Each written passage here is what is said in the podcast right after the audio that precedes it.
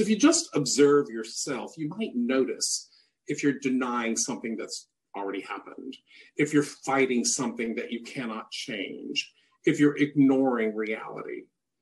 Once you observe yourself carefully enough, you start to see the reality that happened. And like I said, you don't have to like it. It's probably something painful if you've been struggling with it, right? It's unwelcomed, but it's your reality. And it's not going to change. So you have to practice accepting it.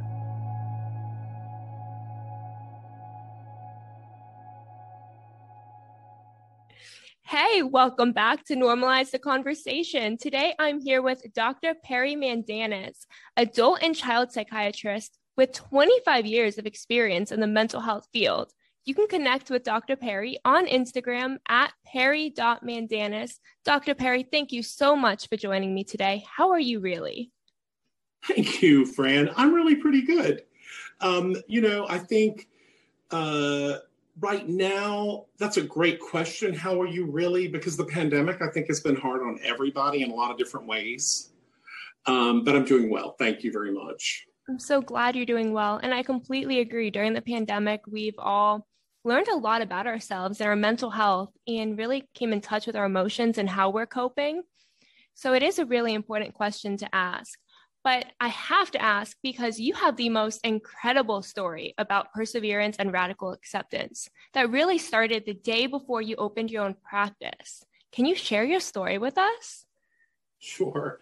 You know, um, when you become a doctor and uh, you got to go to college four years, then medical school four years. Then I did three years of pediatrics residency. Then I did two years of child psych residency.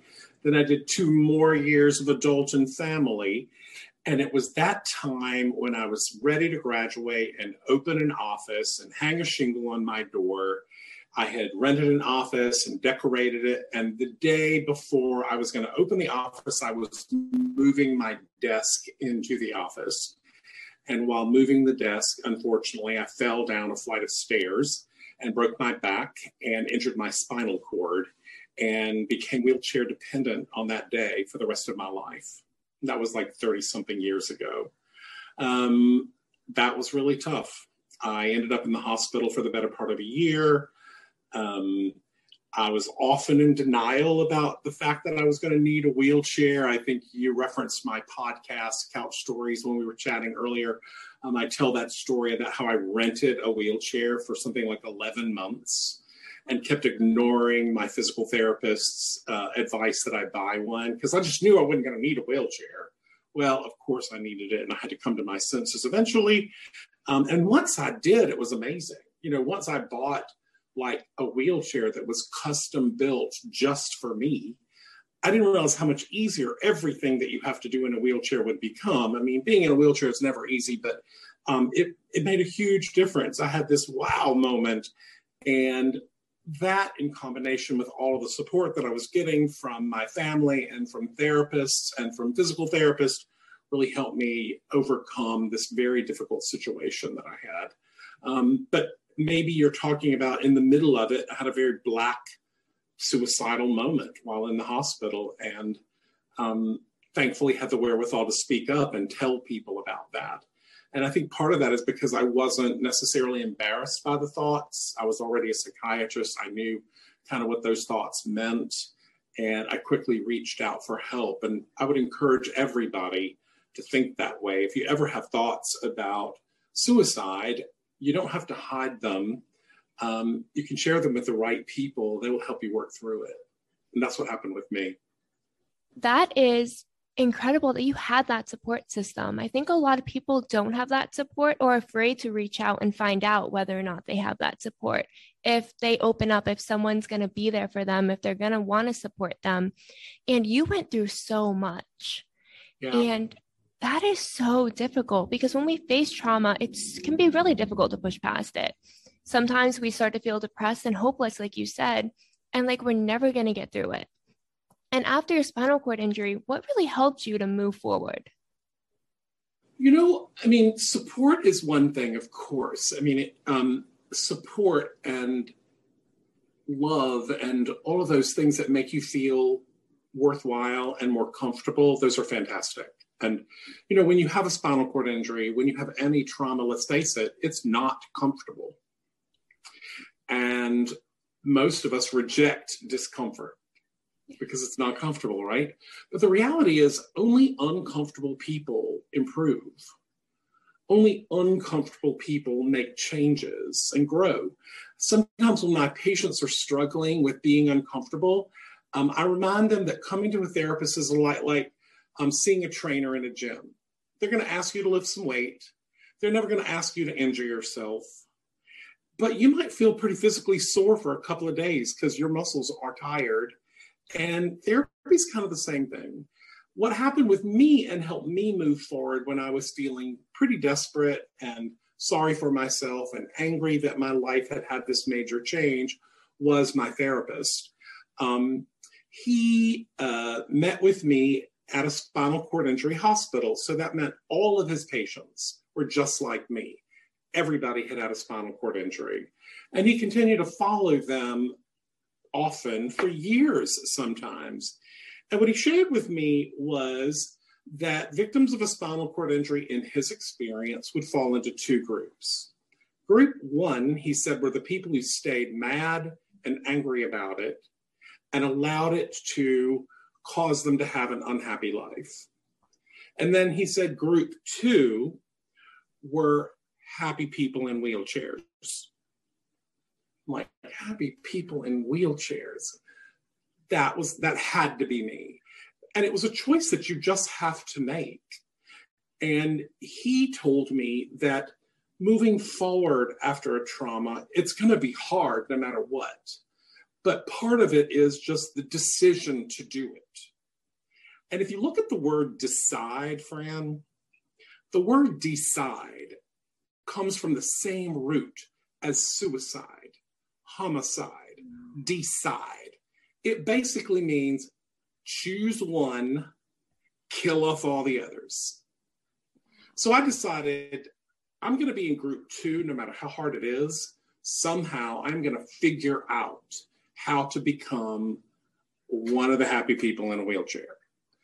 And that is precisely what happened. You know, that's when I decided to buy a wheelchair. That's when I gave up my denial. That's when I started to make the most progress. But it was only after a great deal of denial and resistance and sadness and grief and all of that painful stuff that comes with a major traumatic life altering event.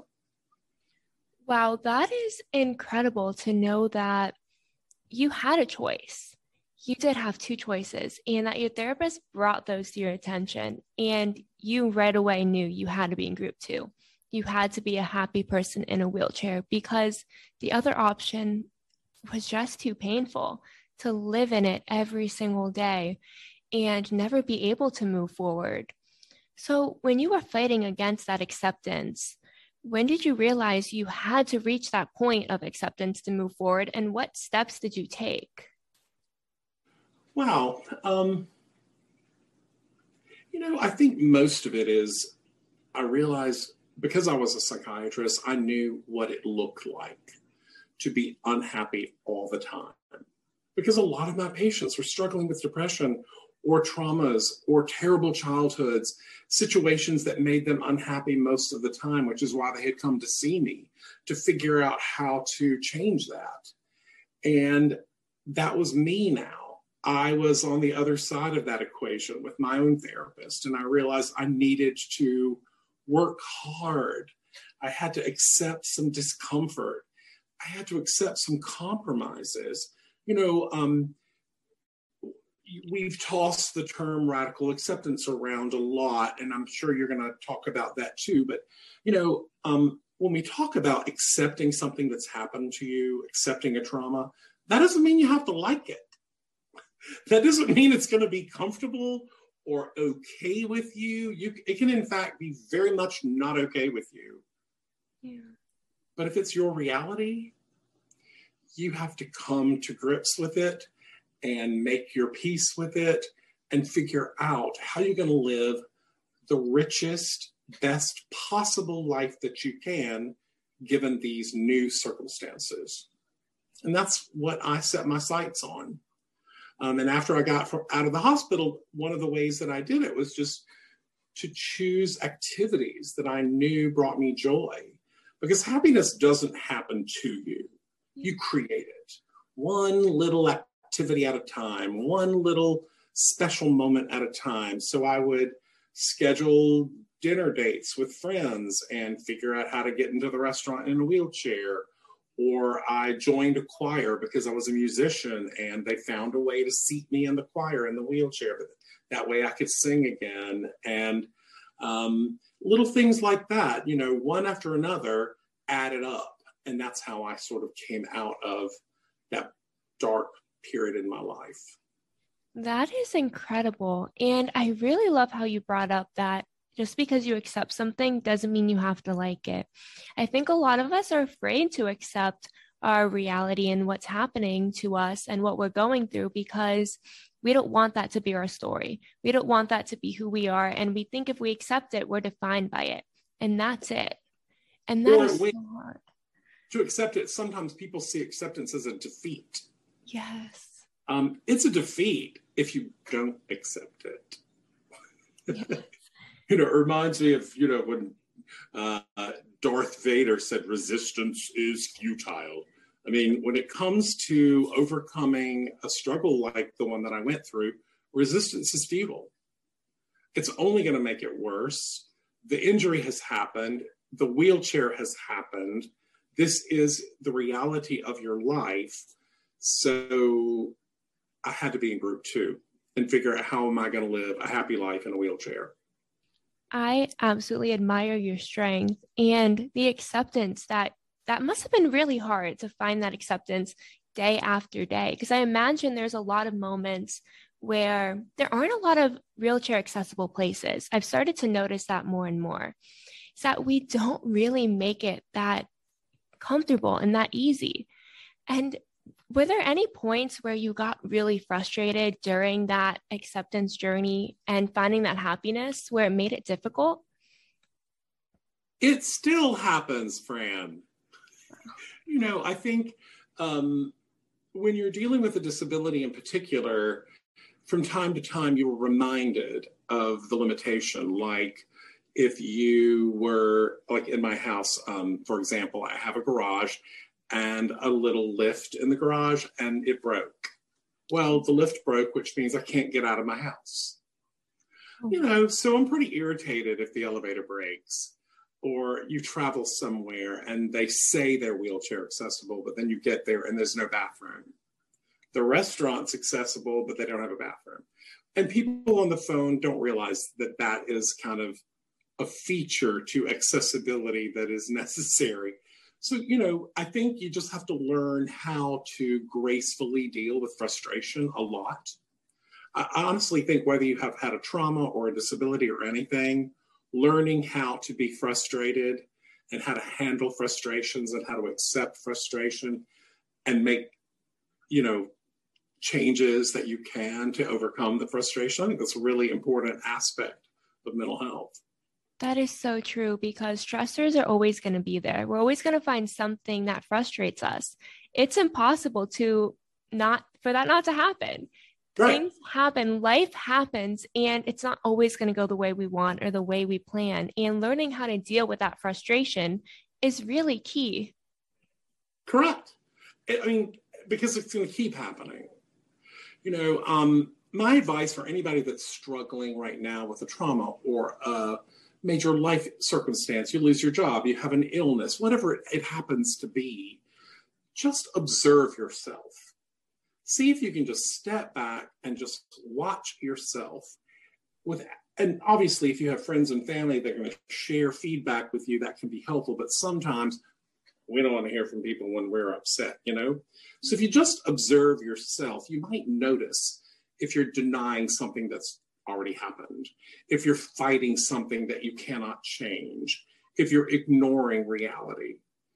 Once you observe yourself carefully enough, you start to see the reality that happened. And like I said, you don't have to like it.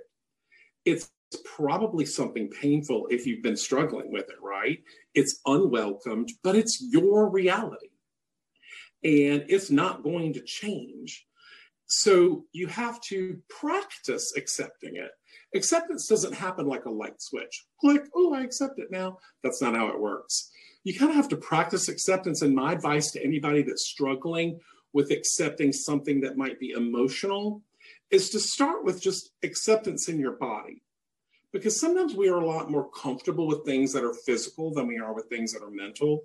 So even if your mind isn't ready to accept something, see if you can just practice acceptance with your breathing, practice acceptance with your posture, practice acceptance by engaging in activities that make you seem like you're doing better than you are, even if you're not completely there yet. For example, there is a lot of medical literature to support smiling, even when you don't feel it. If you make yourself smile, even when you don't feel it, eventually your brain is going to want to join your body. So practice smiling, even if you're not feeling it, because ultimately that will help. And then last, I what I did was I began to imagine my life in the wheelchair, even though I had not lived it yet or experienced it yet. I began to imagine what are the behaviors that I am going to want to engage in. And that also helped me to accept my circumstances. So I imagine driving a car again. I'm trying to figure out what's that going to look like? You know, how do I get the wheelchair in the car? I imagine going to restaurants. I imagine visiting my friends. I imagined going to the beach, all before I got discharged from the hospital. Wow. So just imagining what behaviors you will begin to engage in if you were able to accept kind of gives you a plan if you think about it. You know what you want to be doing that'll help you get better, help you accept the circumstance, um, and help you have a list of activities that you know you like. Wow, that is amazing advice. And you hit so many important points. First of all, that mind body connection.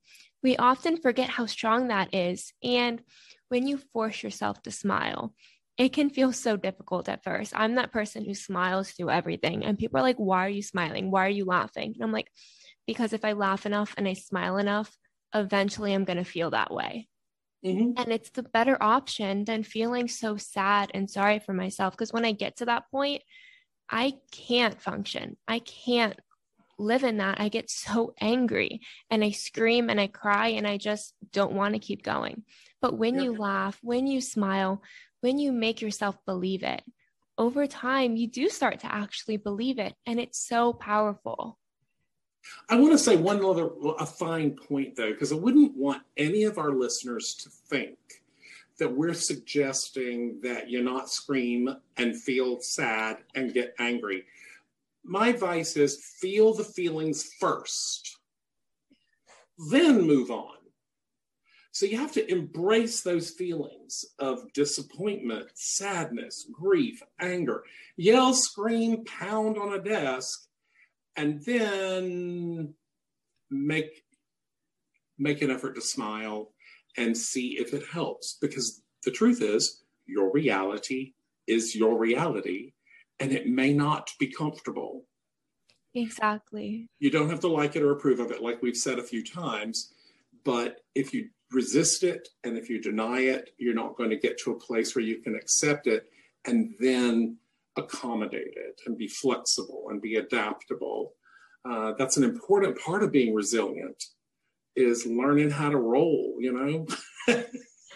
exactly. And that's such a great point you brought up because you do need to feel your feels and never hold it all inside. It is so painful to hold it all inside, and it's going to come out in a different way, in a way that you don't want it to, in a way that you don't mean for it. So it's so important to feel your feels and mm-hmm. then find coping mechanisms that work for you. Like you said, imagining your life that way.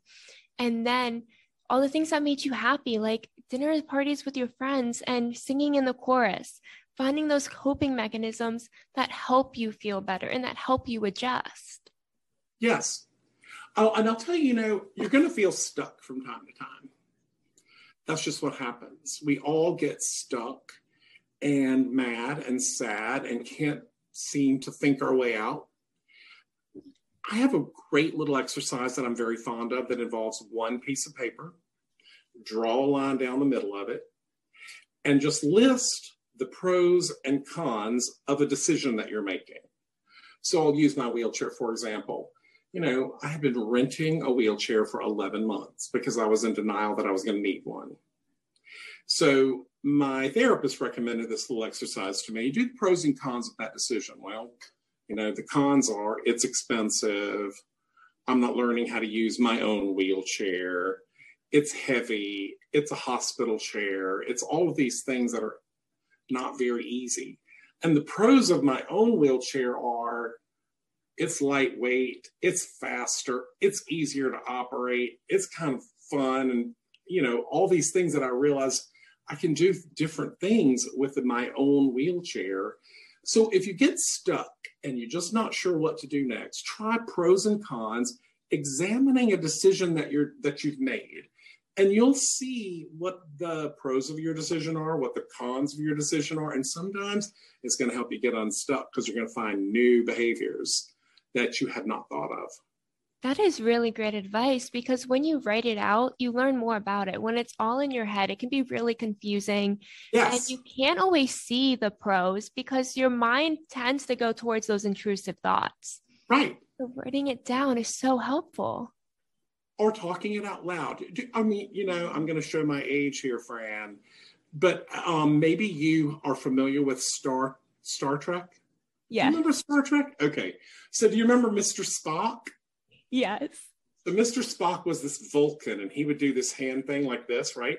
And then sometimes he would put his hand on someone's shoulder, and you would hear this. And Mr. Spock would extract the thoughts of the person he was touching.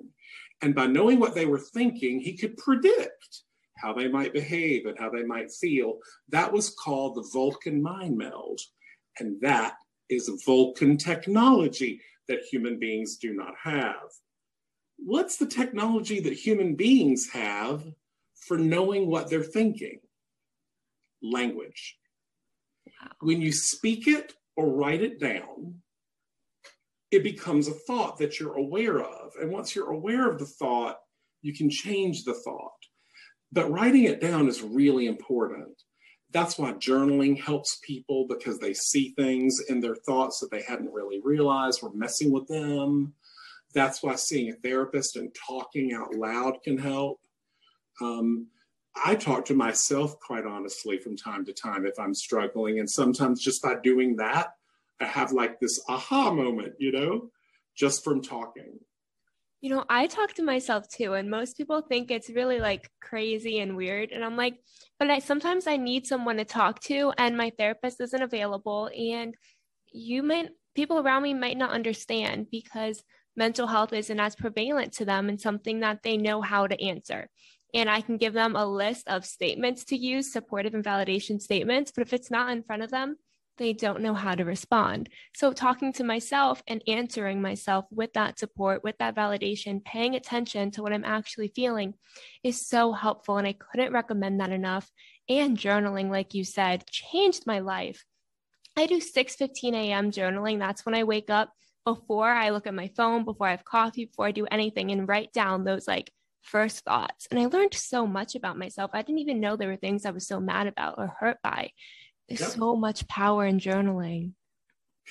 And you know, every time I recommend journaling to someone, often it seems a little intimidating because it, it, feels like a practice that they're, you know, they're, I'm not going to be good at or I have time for.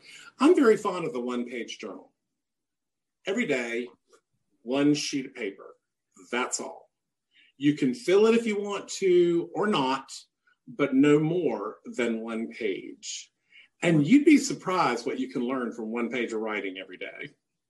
That is amazing. I've never tried doing the one page, but I think I might try that because sometimes I'm like, wow, I just wrote for an hour and it's a yeah. lot. It's a lot to comprehend and process, but that one page can help to be so much more clear. It also kind of like, you know, the one page uh, journaling technique, for me anyway, when I do it, I think the most important stuff kind of bubbles up to the top. So you get to work faster. that is true. So, we've talked a lot about perseverance and radical acceptance. And I think a lot of people don't know when it's time to accept their fate and when it's time to keep fighting. So, how do you think mm-hmm. people can learn that boundary of when to keep going, when to keep fighting, and when to accept and start learning how to cope and move forward?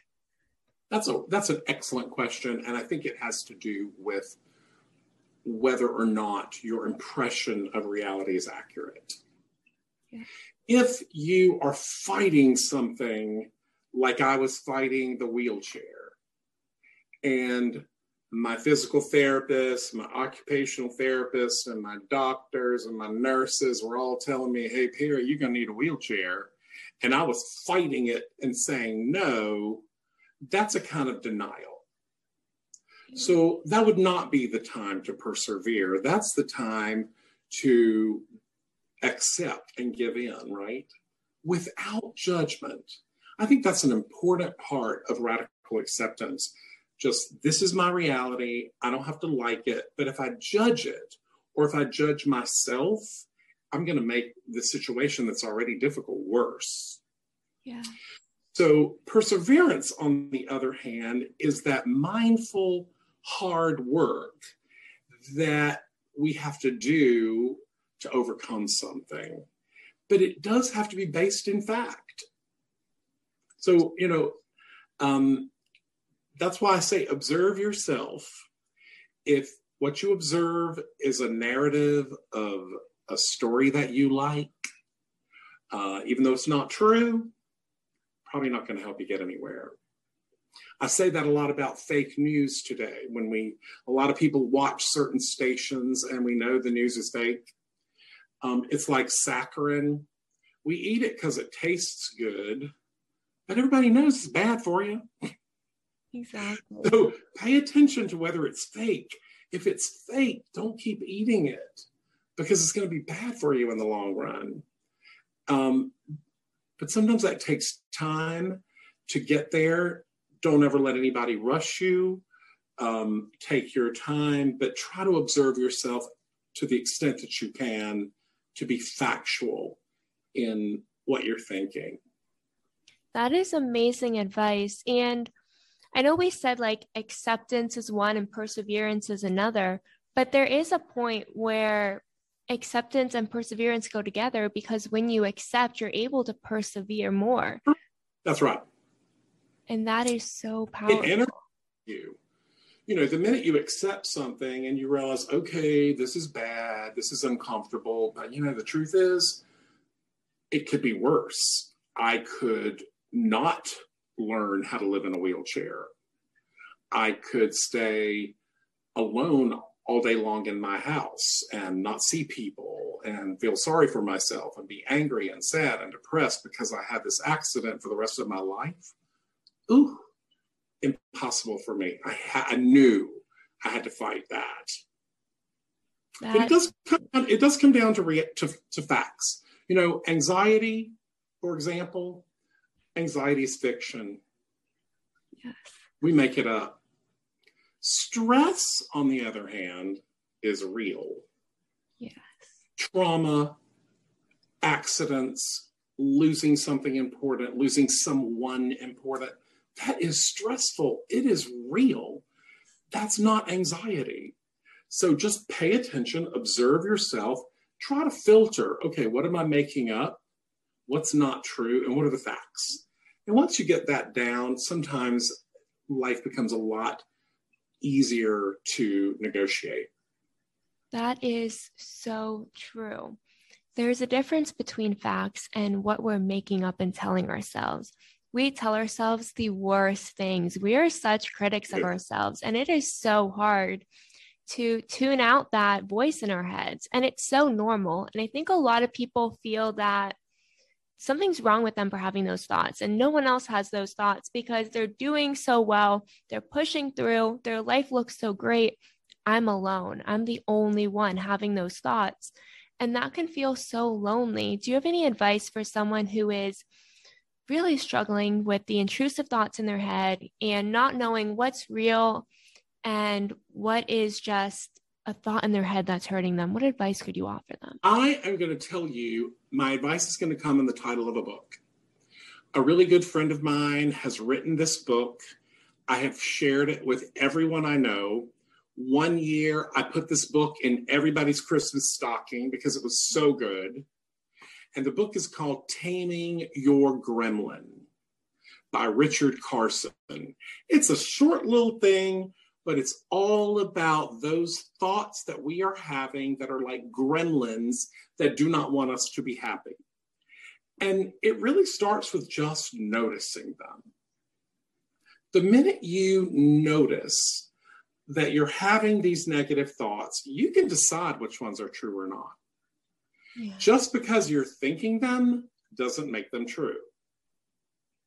But you do have to notice them. Speaking, writing helps you notice. Yeah. But the gremlin is not something you can kill. You use the word having these negative thoughts is normal. We're all going to have it. Notice the title of the book is not killing off your gremlin. Can't do it. You have to tame those gremlin thoughts you tame that monster that lives inside of you that doesn't want you to be happy. And once you learn how to do that, you have a lot of power. Yes, you do. And on that note, Dr. Perry, you have been absolutely amazing, full of insight, full of just this burst of helpful, helpfulness and listening to you makes me want to learn more about myself makes me want to learn where to accept and how to persevere through and i think a lot of people can relate to that by listening to you so thank you so much for joining me today thank you i hope that some of your listeners will follow me i am at perry.mandanis.md on instagram. And i look forward to meeting some people um, in the future